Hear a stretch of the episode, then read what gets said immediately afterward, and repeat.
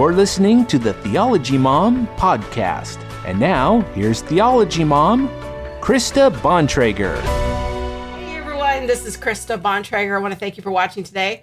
And joining me on this video is my very good friend and co-host of all the things, the real Monique D. Hi, it is me. I am real in the flesh. Go follow her on Twitter.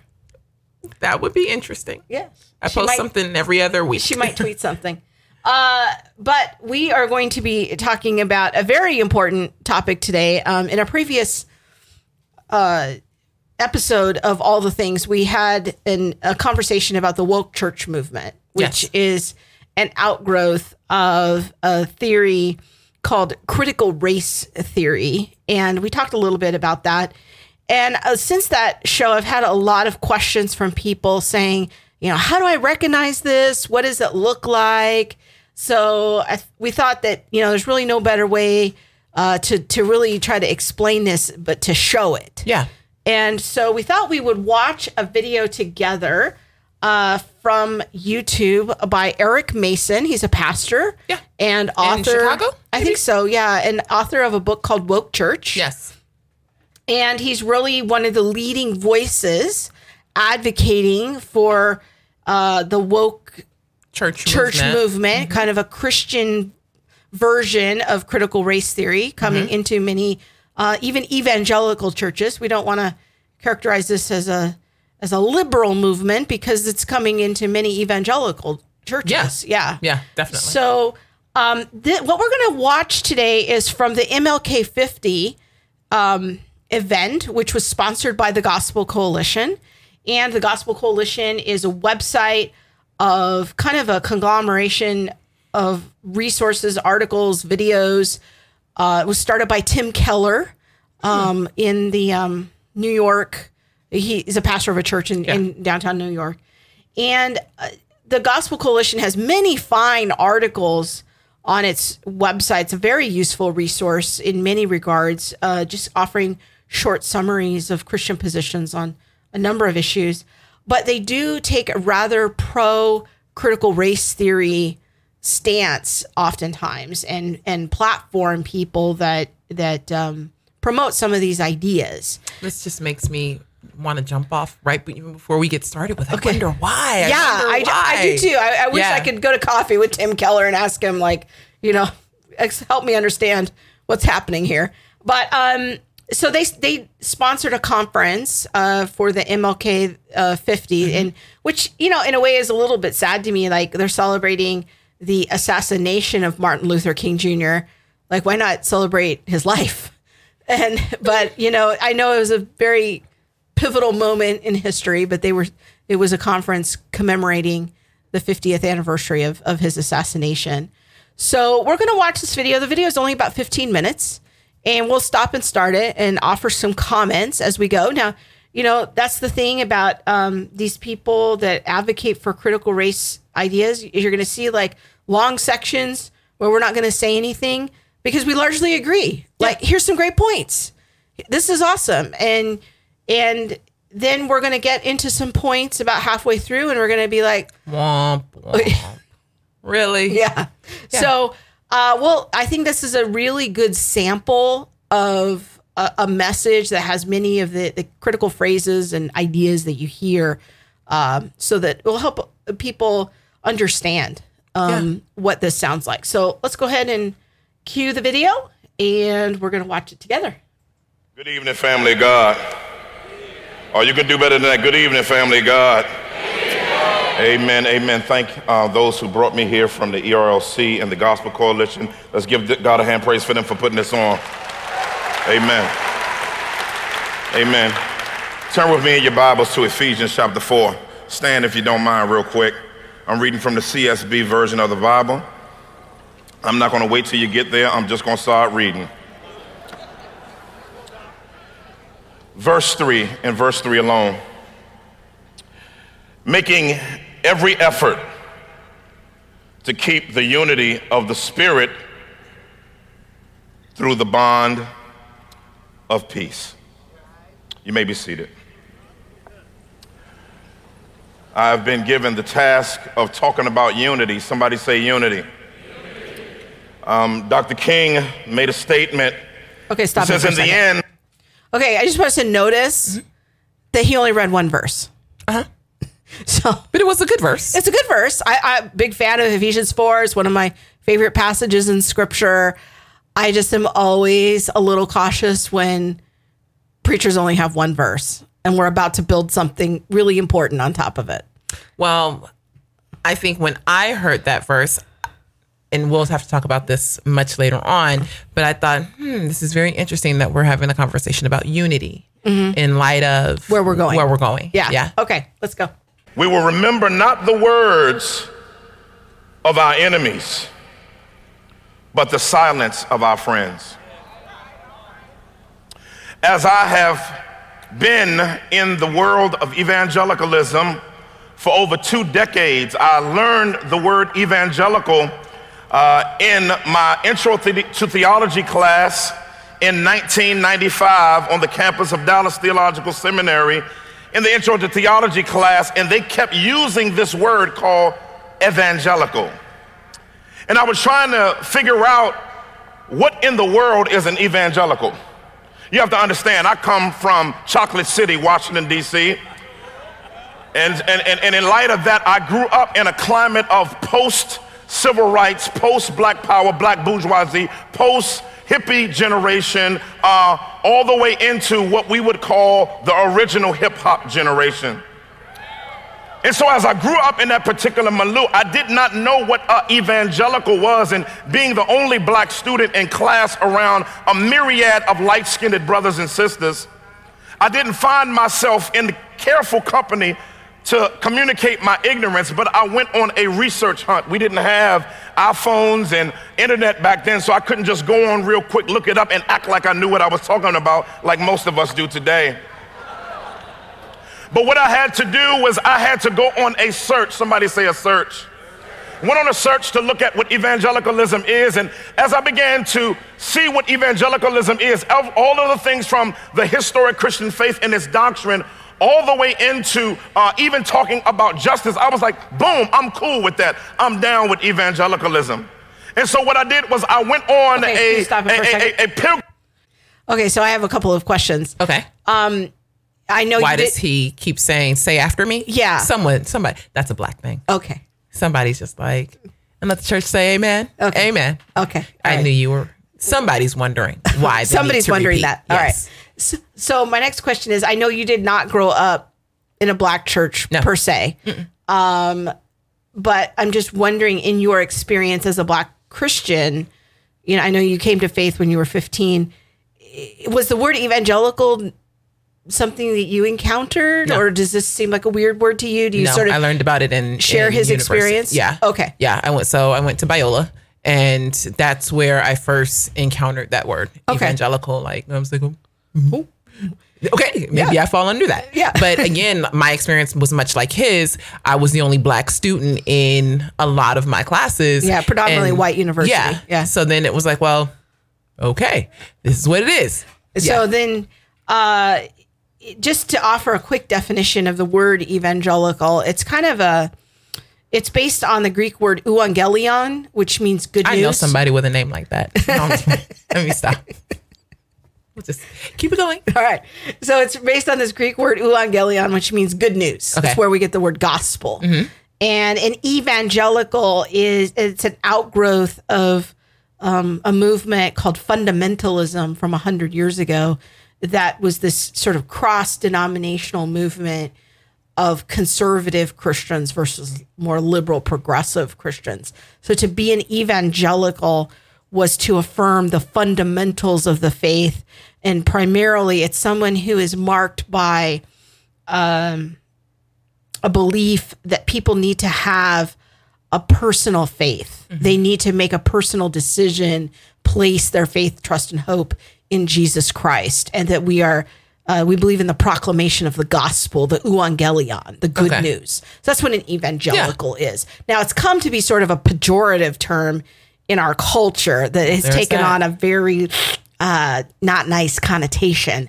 But the original meaning of the word evangelical was just somebody who believes in the preaching of the gospel and the need for an individual call to faith. Well, I also wonder if the pejorative term is evangelical or if it's white evangelical, which is something that we will also get to. Eh, Yeah. I think, if I'm remembering Yeah. correctly, later on in the Yeah. video. But um, yeah, Yeah. That's so that's just to offer thought. like a really quick uh, thought bubble Yeah. about what that is. Okay, let's go. pilgrimage of going to evangelical schools. I went uh, to, to pilgrimages embracing evangelical theology, embracing its pillars, and embracing every different thing that would make me evangelicalized, if you will.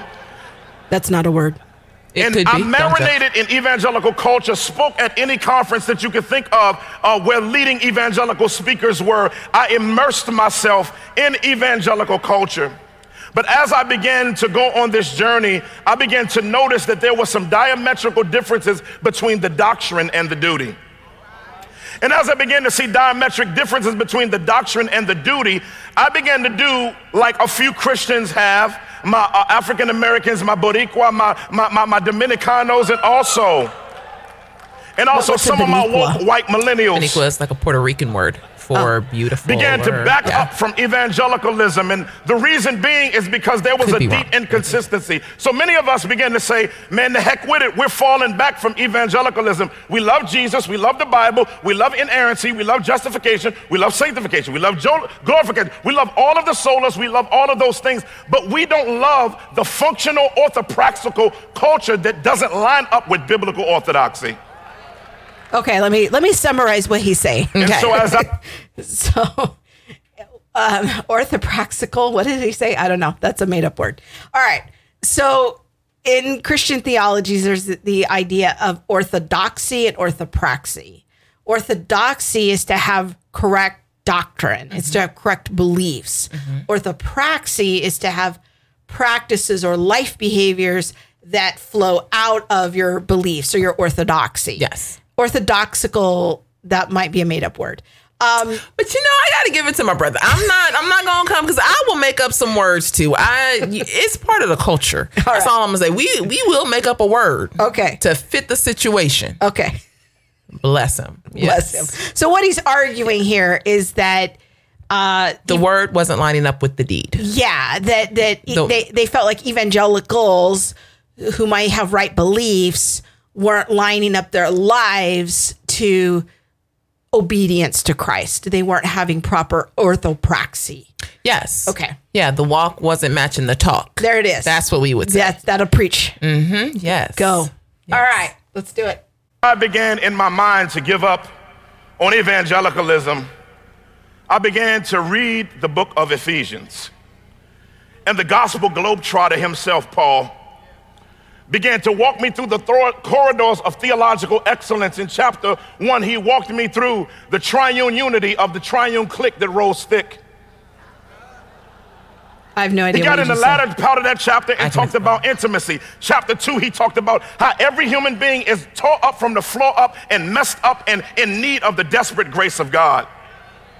Then he began to talk about by grace are you saved through faith. Then, boom, he fa- fast forwards over to chapter three and he begins to talk about the universal mystery of the gospel as shown in and through the church. And then uh, he took he put his pen down parenthetically, I believe, at the end of that chapter to do a praise break because whenever you have proper theology infused into you, you can't help but lift your hands. You can't help but honor the name of the Lord. So he said, Now unto him who is able to do exceeding abundantly above all you ask or think according to the power that is at work within you. So he got into that, and then he got from the orthodoxy to the orthopraxy. Chapter one through three is about your doctrine, but chapter four through six is about your duty. And sandwiched between spiritual warfare and weighty theology is the unity of the church. In general, I agree So with that come here to summary. That's a good summary of Ephesians. And there are unavoidable exegetical items in here that I cannot avoid even as an African American. I want to give up and shoot the longest jumper away from evangelicalism. But the Bible won't let me. Paul says that he, he wants us to attain to the unity of the faith later. What, what convicted me is he said, make every effort. As I look at the idea of making every effort, it means be diligent to preserve something. In making every effort, it's a present active participle, meaning that it's a verbal adjective. It's not just supposed to be what you do, it's who you are. So making every effort is something that we as believers cannot help but functionally pursue. But the challenge is, is we're having opportunities and times where we're getting together where the effort becomes frustrating because even just as far as last week, we had Stephon Clark shot at 20 times Okay, stop for a second. in second. his backyard. Okay, so I think this is a really important point mm-hmm. that that he's making about that keep keeping unity requires effort. Yes. And it requires effort by everybody. Yes, both sides. Yeah. All, all the sides. All the sides. Whoever's Yes. involved. You look at an octagon, you gotta you wanna stay together, you gotta everybody gotta hold hands. Yeah. And this really echoes Jesus' words in the high priestly prayer in John 17, where he prays for his disciples that they would have unity, just as Jesus, and the Mm-hmm. Father have unity, and that they are one, and that we would be one. And I think that reflecting on unity in the body of Christ is a very important theme in the New Testament. We have Paul's words in 1 Corinthians 12 about um, the body of Christ and all the parts and how every part is important and and every part uh, serves a function and helps to keep the body healthy. So I wholeheartedly like I'm on board with that. Yeah. Um, everyone needs to make an effort. We can't be passive. We we have responsibilities Well- to, to keep it to keep the unity. And relationship is that anyway. It's work. Yes. So it you can't have relationship with only one part or one person doing the work. Very good. Yeah. So now we're going to start going into the application of this very fine doctrine. So I, I, in principle, I agree with pretty much everything he said here. I would, um, I'm, I don't, I wish he had given a little more information about why he came so disenfranchised with evangelicalism. I'm not totally clear about that, but okay. What I hear him saying is that in the orthodoxy, and maybe I'm jumping ahead or maybe I'm assuming and like inserting my own thoughts in, but that perhaps there's a presumed unity Okay. among evangelicals. Okay. That really isn't aligning with what the experience of some are, you know, what's real for some. That helps. Okay, I appreciate that filling that in for us. Okay, let's keep going. Now let's see where we're going to go with with all of this this groundwork. yard. And if you know anything about being in the hood, if somebody's running after you with a gun and says, hold up, you don't care if it's the police, JoJo, Elizabeth, or whoever it is, you running because there's a gun. That's true. And now we're up not in the even hood. As is true. believers being on the same page with that and going retroactively back with this reality. And so now I'm stuck with the tension of standing here, wrestling through the fact that the Bible demands that we pursue unity. As it says we pursue unity, it asks, it asks us to keep or preserve. That means to continue what has already been secured. So unity is twofold, actually threefold. Unity was secured by Jesus on the cross. Jesus will ultimately come back, wreck shop, and functionally put us in the unity that he bought us in. So the problem isn't the cross and the resurrection, and the, pro- and the problem isn't the eschatological reality of our union with one another. It's the dash in the middle. And in that dash in the middle, we have to wrestle with and fight with the reality of what in the heck does it mean for particularly black believers and white believers to fight for unity. I got a couple of things and then I promise I'm out your way. Okay, stop it there for a second. Okay, first of all, I got a question culturally. Why do black pe- preachers say that? Why I, I uh, Say what, that they out of their- our- Let me way? just let me just say this, and then I'd be out of your way. Oh, because they're not going nowhere. Every single black preacher I've ever heard says Yes, that phraseology. because he is not going nowhere. He is trying to tell you that you can settle down for a minute. I will be out of your way in just a minute, but first I'm going to deliver this message, and I don't care if it takes me one hour, two hours, or until dinner. I hope you brought chicken in your purse. it's, It's just how it's just a common it's just a phrase. thing. Okay, It's just a yeah. all right. Yeah. So back to his doctrinal point here, um, which I think is a very fine point that that the unity that Christ bought Mm-hmm. on the cross is there's nothing wrong with that. Like it's real. It's it's it's achieved. the unity that we have in the spirit realm through the blood of the Lord Jesus Christ and what he accomplished. Like we really are united in the spirit. Yes. Um, and the unity that we will realize one day in in glory um, that's real. Like we know that that's going to happen. That's a that's a promise that we can count on. The problem is is how do we live in what theologians call the now and the not yet? The the now of the reality that Jesus has died he was buried he was resurrected the holy spirit lives in us. So there's a supernatural component to us that is here and now and the kingdom has mm-hmm. come and his Jesus disciples are supposed to bring the kingdom near the now. Yes. but yet we are living in this this tension of we're surrounded by evil and pain and suffering and and sinful people and sinful s- human systems and structures mm-hmm. and and so that's our now. But the not yet is is coming. Mm-hmm. And we know it's coming and we have like that that preview of coming attractions that that lives in us that's the power of the holy spirit and so you, we're living in the now and the not yet or what he calls the dash in between like how do we how do we do this Well, I also think that the not yet is as real as the now. yes even though it is not yet. And the way I think of it is living in my flesh as fallen and yet redeemed. Hmm. How do I, as fallen, continue to work out that part of me that is redeemed and and continue to have that outpouring that is good and righteous and true and work to to all of those things yeah in my own fallen state and condition. Yeah. And how do we as the church do that? And and like you're you're saying, in a system that is broken. Yeah.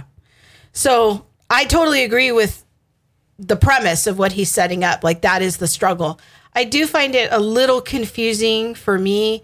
Like, why is he setting up this almost this dichotomy of this this greatly affects whites and blacks and our relationship? Like, what about other minorities or other people? Why are they not in the conversation? But that's maybe there's something I just don't understand there. Um, I just think historically the conversation in race has been about whites and blacks. I think it's um, just more recent that the terms like people of color to be inclusive of all minority groups has come about. But I I just think in America the history is the white and black. Okay. In those like race conversations. all right. Well, let's see where we go here. Let's keep going. What unity doesn't look like is number one, ignoring the, ig- the impact of the past on the present. One of the things as a pastor in counseling people, as a part of my regular pastoral regimen, is when they come to meet with me. First question is, How do you come to, come to know the Lord? And the second question is, Talk to me about your family. And the reason why I talk to them about their family is because I know and many counselors in here know too well that it's impossible to deal with the issues in this person's life unless they're saved and unless you deal with the family history that put the person that's in front of you in front of you. Black Can and white it? evangelicals, we have. Okay, so I personally think that this is a really good point. Oh, I do too. Yeah. That looking at the past to understand how we arrived at the present is really important.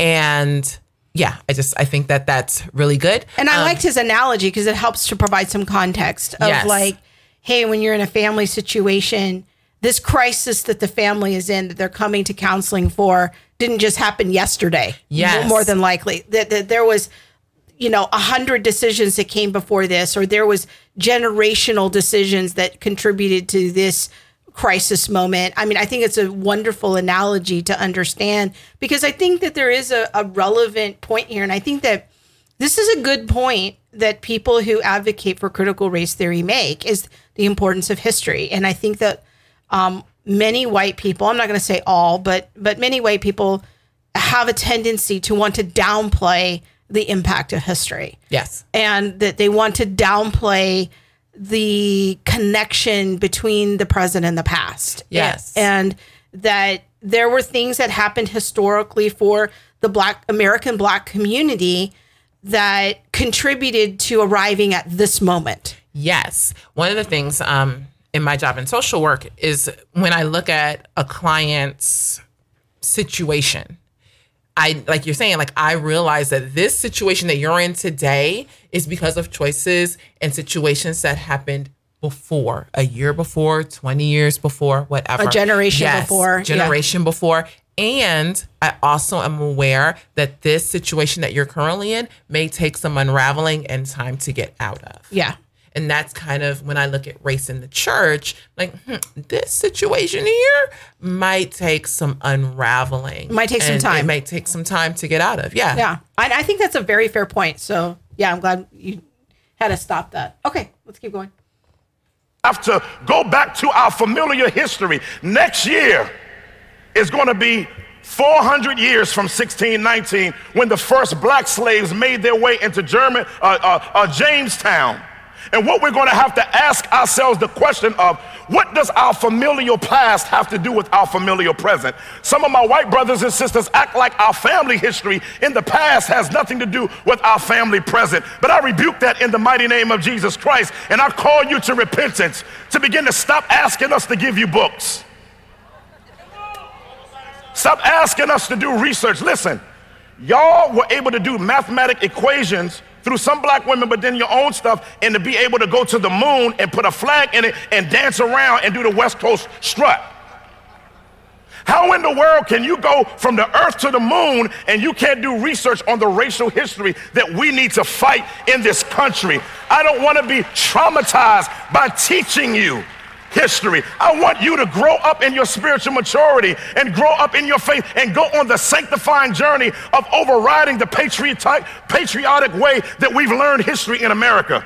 Okay, can we stop Okay, that? we got to have stop. pa- All right. okay, I'm going to start. Okay. Okay, because I, I hear what he's saying. As a black woman, I'm just gonna put it out there. I hear what he's saying.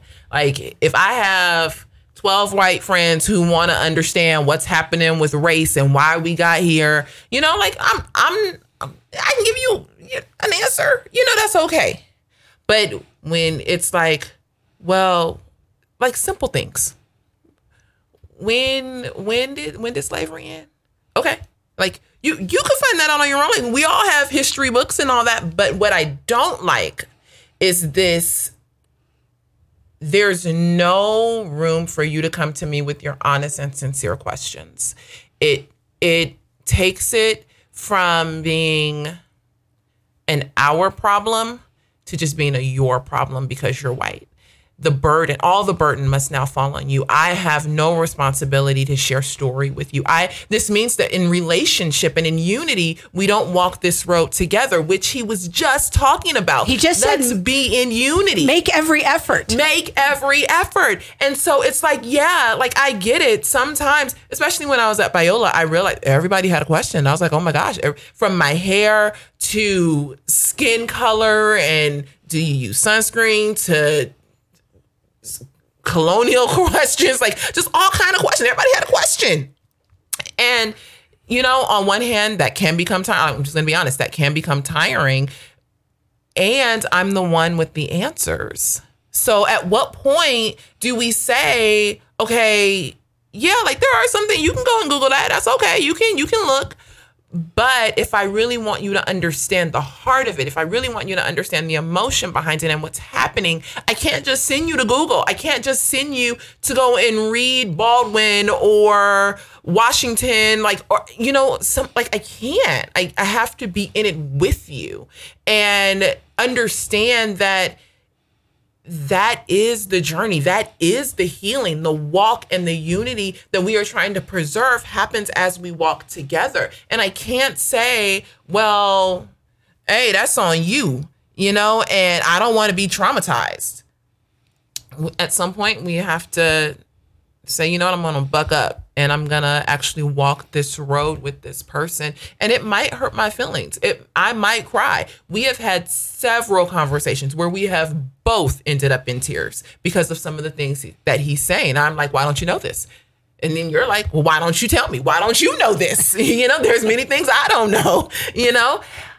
It to me, there's just something that Let's just say that there's been holes about history yes, in both of our educations. yes, That there was things that I was taught about history that you're like, I've never heard that before. yes. And then there's things that you've taught me that I'm like, Say what? are you sure about that? Yes. Yeah. But the So- education came as we walked together. Yeah. And Helped the each bond, other. Yeah. The bond came. The bond of unity came as we walked together, not as I told you, Google it.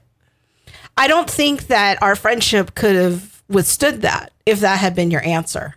I also, yes, I do think that that's true, but I also think that it's so off putting and so just disunifying that, yeah, like it, it relationship can't build on that or in that. But you also did take the time to Google things. You would go and research things and then come to me and be like, what does this mean? And then there were times where you're like, can you please stop Googling this? Yes. It's enough already. Like I can't with this anymore. And but I'm like, no, I'm really trying to understand. This is a very hard concept. And it I was putting effort into understanding. Yeah. I was making every effort of like, I really want to understand what this is from your point of view, but I have all these questions. Yeah. And if you had come back to me and just told me, well, you still, you're just not understanding because you're white, or you're just not understanding because you haven't looked in all the right places yet. It would have been so discouraging. And it was hard enough as it was for us to walk And as this- it is. As it is, it continues to be. Um, I mean, I don't know. What do you think we've spent about 200 hours talking about this over the course of 14, 15 months Yeah. at least? Yeah. I mean, There's- talk about make every effort. Yeah, make every effort and I just I don't agree with the all the responsibility must lie on you being because you're white. That takes any responsibility off of me just being human, being a black woman, like where yeah, I don't know. I just and I think that, that- just sits wrong with me. there there has to be a room for pe- both people in the equation to be looking at it like we're both learning. Yeah. It's not just me, the white person, learning. We're both learning, and we're both going to make mistakes. We're both going to make misstatements. We're both going to struggle. We're both going to fall down. I think that that there's a, such a fear by many white people of like I don't want to have race conversations because I'm afraid. What if I make a mistake? And then this person thinks I'm a racist because I'm just trying to ask a question. I'm just trying to understand. Well, I think the setup is that way. So you ask a question to the wrong person because I'm there are tons of African Americans who are willing to have this conversation. But I think those who are currently in the public sphere right now, it's like the, the way it's being set up is that you ask a question and you get the answer wrong and then you cry and it's white tears. You ask a question and the, the mere fact that you're asking the question is now white privilege because you've been able to live so long and not have the answer to this or not have had to thought think about this question before. So it's like well you're you're privileged because you have never had to think about this question. You've never had to know um, the year that slavery ended on paper versus the year that slavery ended in reality for most. It's not a very nice setup. Yeah. Okay, let's keep going. We'll, we'll probably continue some more of these themes here. yeah patriotic and triumphalism in the ways that we've learned history. And so when you talk to African Americans, now you have on one side, you have a, a- a- a white frailty. Then on the other side, uh, uh, you, you, you have blacks who are dealing with race fatigue syndrome. So you got race fatigue meeting white frailty. White frailty says, I, I, I, I, refuse to talk about that. Bl- bl- bl- black, blacks on the other side, I'm sick of going back and forth with you about it. But the question is, we have to begin in our walk with Jesus Christ to say, I am not going to let the challenges of what has happened, much as I ain't feeling you. I'm gonna tell you right now, multiplicities of Negroes ain't feeling evangelicalism. Okay, stop. Okay, so let's talk about this. I, I think he he's actually like there's a core of a truthful point here that he's making. Go ahead. Yeah, You go you can tell me why I'm wrong. Uh, I think that the the the tension of many race conversations uh, is is reflected in that dichotomy of that there's there's sensitivity on one side by white people that and then they get labeled with white fragility and then on the other side there's sort of this fatigue from people of color of like i just don't want to talk about this anymore and yet Here we are making here a we video. here we are but but but yet we're supposed to be making every effort Yes. to keep the unity of, of the body of christ Well, I guess my question would be if if we take what he said before as true, if whites did more quote unquote to research, would blacks feel so fatigued or people of color feel so fatigued? I'm not sure.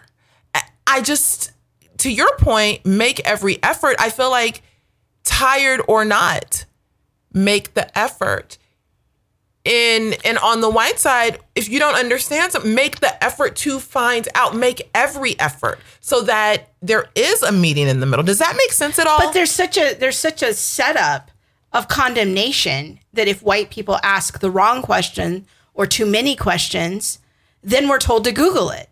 well that goes to my point that i was just eh. saying. Like the setup itself isn't isn't conducive for either side and especially for the white side because it's a thing of Google it. And if you do Google it and you have a question, then it's white privilege, white fragility, white tears, whiteness. You like there's all of that.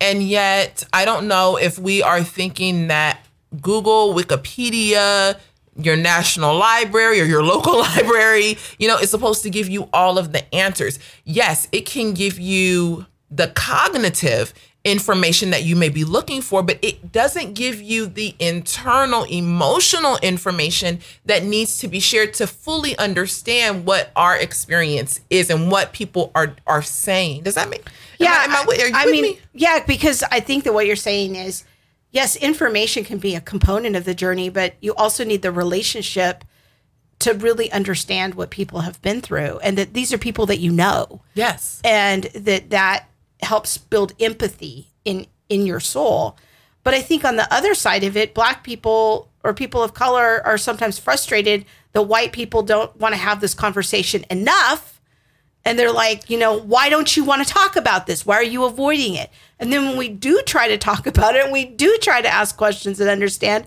then we're told i'm Why you asking so many why you questions? asking so many questions? I think I think though honestly, when I look back at my education in like elementary school and junior high school, there were things that were just known. There were things that I was taught about black history and things like that that I'm like, but how do you not know? but i say the same thing to you I know. how do you not know? How know do I not know? And I don't want to say on the air like what some of those things that she doesn't know. There are some things I don't know. yes, we, we don't need to talk about that. But yes, and and so I feel like the frustration can go both ways. And what about black fragility? Is that a thing? Can we call it that? Would a white person say black people are so fragile? They always got to talk about race. And then as soon as you, tell you you you try to talk about it, then they get all sensitive and say you're asking too many questions. I wonder if the roles were reversed, would would whites say the same about us? And would we then say that you may have race fatigue because you're tired of going again? And I'm going going to tell again? you that many white people I know is that's exactly the dynamic. Is we do. But we, then how so- do we? how do we make every effort? Yes. Yes, because we're both going to have to, I think, get to a place of we're both repenting. And so this goes back to his previous point of he's calling white people to repent. I think that everybody, Everybody. everybody needs to repent. Everybody needs to go on a sanctifying journey of uh, killing their pride and their quick to be offended way of being everybody on both sides needs to go on that sanctifying journey. And I, I take a little issue with him of focusing on, well, this is as if this is just a white person problem. I, I think everybody needs to go through that. If everybody's fatigued, everybody needs to take a nap. All right, let's let's keep going. But one of the things I've been, God's been working on me in my heart is that the root of bitterness sprouting up would defile many. And if I allow myself to stew in my frustration towards whites, Jesus won't be my center, my hatred will.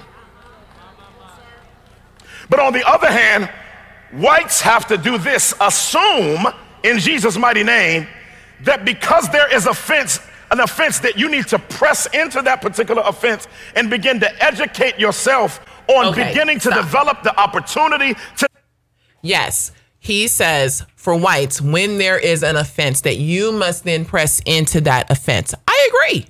If there's an offense, press into it. Figure out what's wrong. Even the word says, if you know that your brother or sister got something against you, go to them before you bring your offering to the altar. Right. Is that not the same for us? Like, Where is is- that call for blacks or people of color who understand and know? And we are in the church and we do know when we done set somebody off the wrong way. But that call isn't put out to us. The I, I take issue with the one-sided responsibility. And I know many people who believe this and would say, but look at the history look at how they've done us. Look at how they, being white or white evangelicals, have supported this system or this injustice and make every effort. I don't see that call to us being made as well. And I know I'm probably setting off a lot of black people, but it's true. Like They can write to us. and somebody will to hit me in the DM.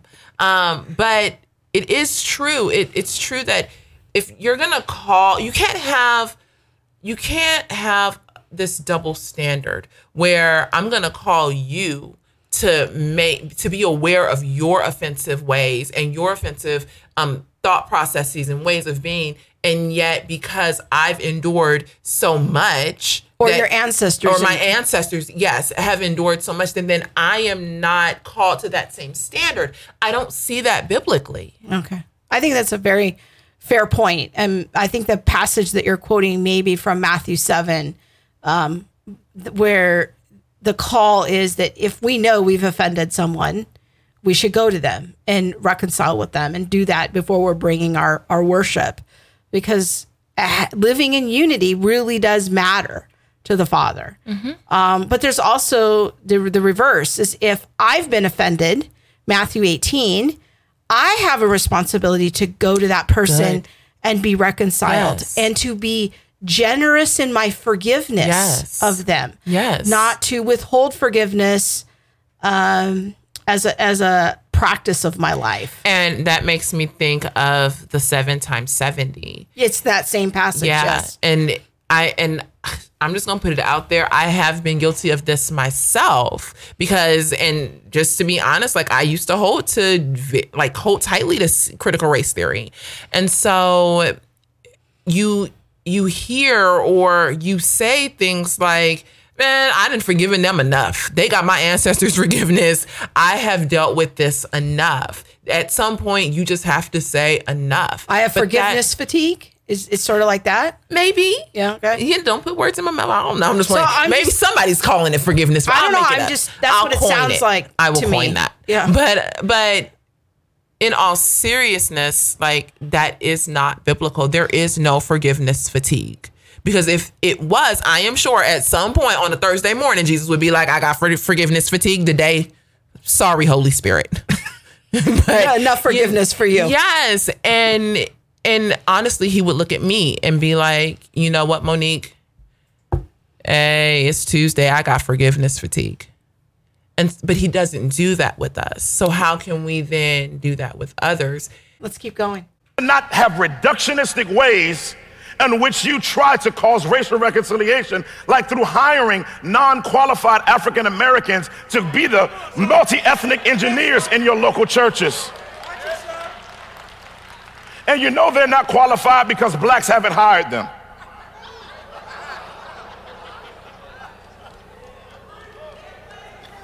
And, and, and it works against unity when you hire somebody that we're not feeling and you're wondering why multi ethnicity isn't happening at your church, it's because you have a person that's black on the outside but Angloid on the inside. Stop the film because here we go. why must we? As as black people, and because I, I don't really know if they do this in other cultures, but we will be so quick to quote unquote pull someone's card pulling someone's card is to lessen their blackness.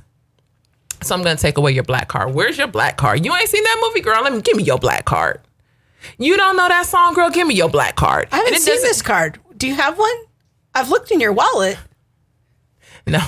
Oh. Nope. Do I, they hand them out when you're born? Like, how does that work? I don't know. Maybe it's. I, I, just. I. I don't know. But it really. It bothers me because mm-hmm. in in saying I'm taking your card, it is also saying that it's also just saying other derogatory things without using those terms. It's highly demeaning. It is. Yeah. And to like to say that you are a coon, you know, or you're white on the on the inside, but you're black on the outside and white on the inside. Well, what does that mean? Like, so now I am not according to your standards as black as I should be. Thinking like a black person. And what does that mean? Does that mean that all blacks must think the same way in order for us to all be black? Group identity is big within the black community, and I love that and I hate that at the same time. It's at what point can I have my own thoughts? At what point can I speak in a way that's maybe different than the way someone else speaks? Uh, and I want our white viewers to have an appreciation for what you're saying because we can be anywhere on the spectrum, for example, politically. White people can be liberal, they can be conservative, they can be anarchists, they can be something in between. Nobody questions your race unless you're a some really radicalized white supremacist that you're betraying your race if you think a certain way. But but putting that aside, by and large, white people don't have this this group identity cultural yeah. pressure for everybody to think the same. And I don't think I you've one of the things you've helped me understand is the the there is pressure for black people to think a certain way. Like thought diversity is not always allowed. No. And like if I were to go to some of my friends and be like, you know what, whiteness really isn't a thing. Or, okay, so we're talking about whiteness and it is a thing, but are we also going to talk about blackness? Or uh, black privilege? If white privilege is a thing, is not black privilege a thing? Or do are white people the only one with privilege? If I don't agree that racism equals prejudice plus power, if I have a different definition of racism, then that's a problem. Or if I believe that black people can be racist, that's a problem. Like there's so many things, but to to openly, I feel like from the pulpit now, like it's one thing if you sitting with your homies, you up in on the couch, and you're sharing your thoughts, and you aren't in Christianity at all. Like this isn't your sphere. Then you're not in a leadership position from the pulpit. These are comments that I am not condoning, but am not gonna say, "Oh, I'm surprised by that."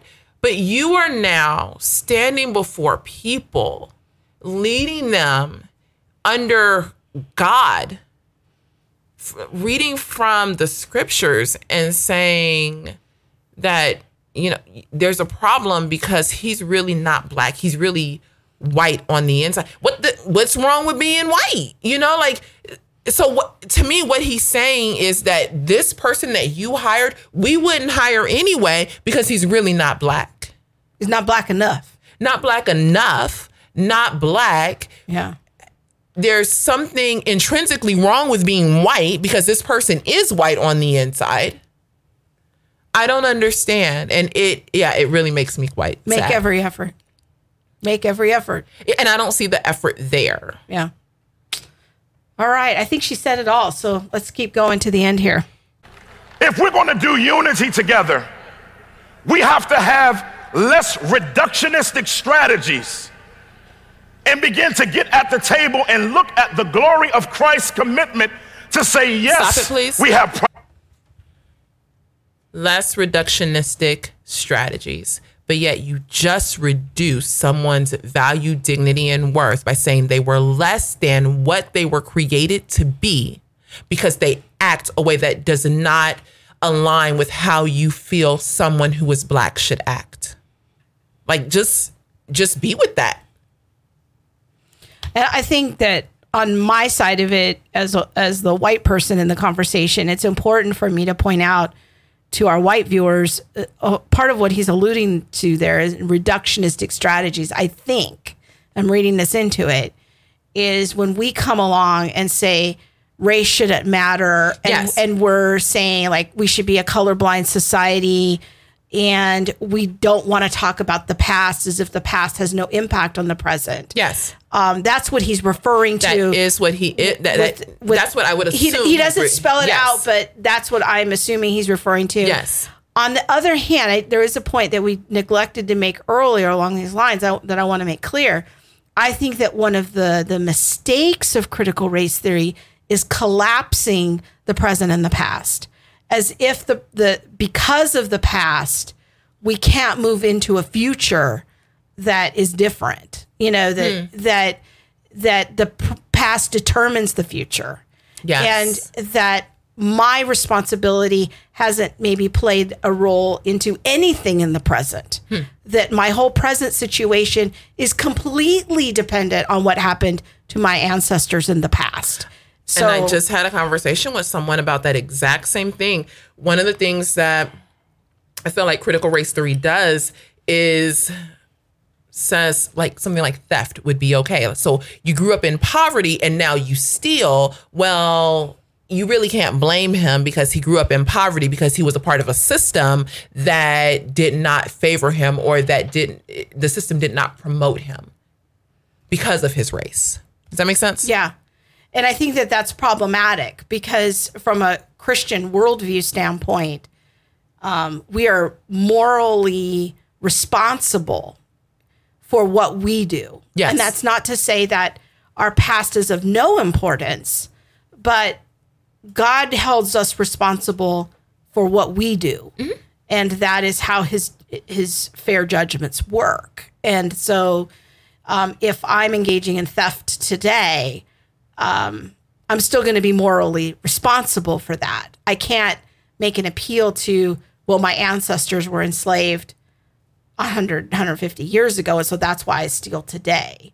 Like And- that doesn't really work in God's economy. growing up we used to have a saying two wrongs don't make a right Right. you know and so it's kind of like yeah slavery was wrong but now Segregation was wrong. segregation was wrong but my my wrong and my ceiling does not now make make the situation right Yeah. because i now have something that i didn't have before Very good.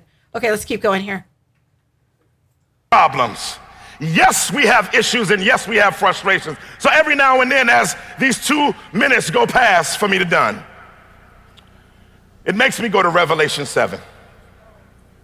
And I go to Revelation 7, and although the J Dubs, they stop at verse 8 because they believe 144,000 ministry, we believe in more than that. Myriads and myriads of believers are going to be Pentecostalized in the presence of God and, and, and looking like their ethnic selves in their different dialects from Australia to ancient Kemet to, uh, to South Africa uh, uh, uh, uh, to Denmark to Greenland to Zambia to ancient Ethiopia, current Ethiopia, America, Afro Caribbeans, all different peoples from all tribes and languages are going to be around the throne yelling and glorifying the name of Jesus Christ in their tongue.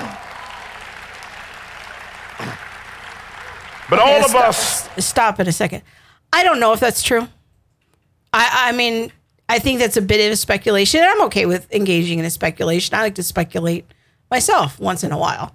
But I don't know if we have enough information biblically to know what we're going to look like in the new creation, whether we're all going to speak the same language, whether we're all going to still be speaking our earthly human languages, whether there's going to be a heavenly language that's going to unite us.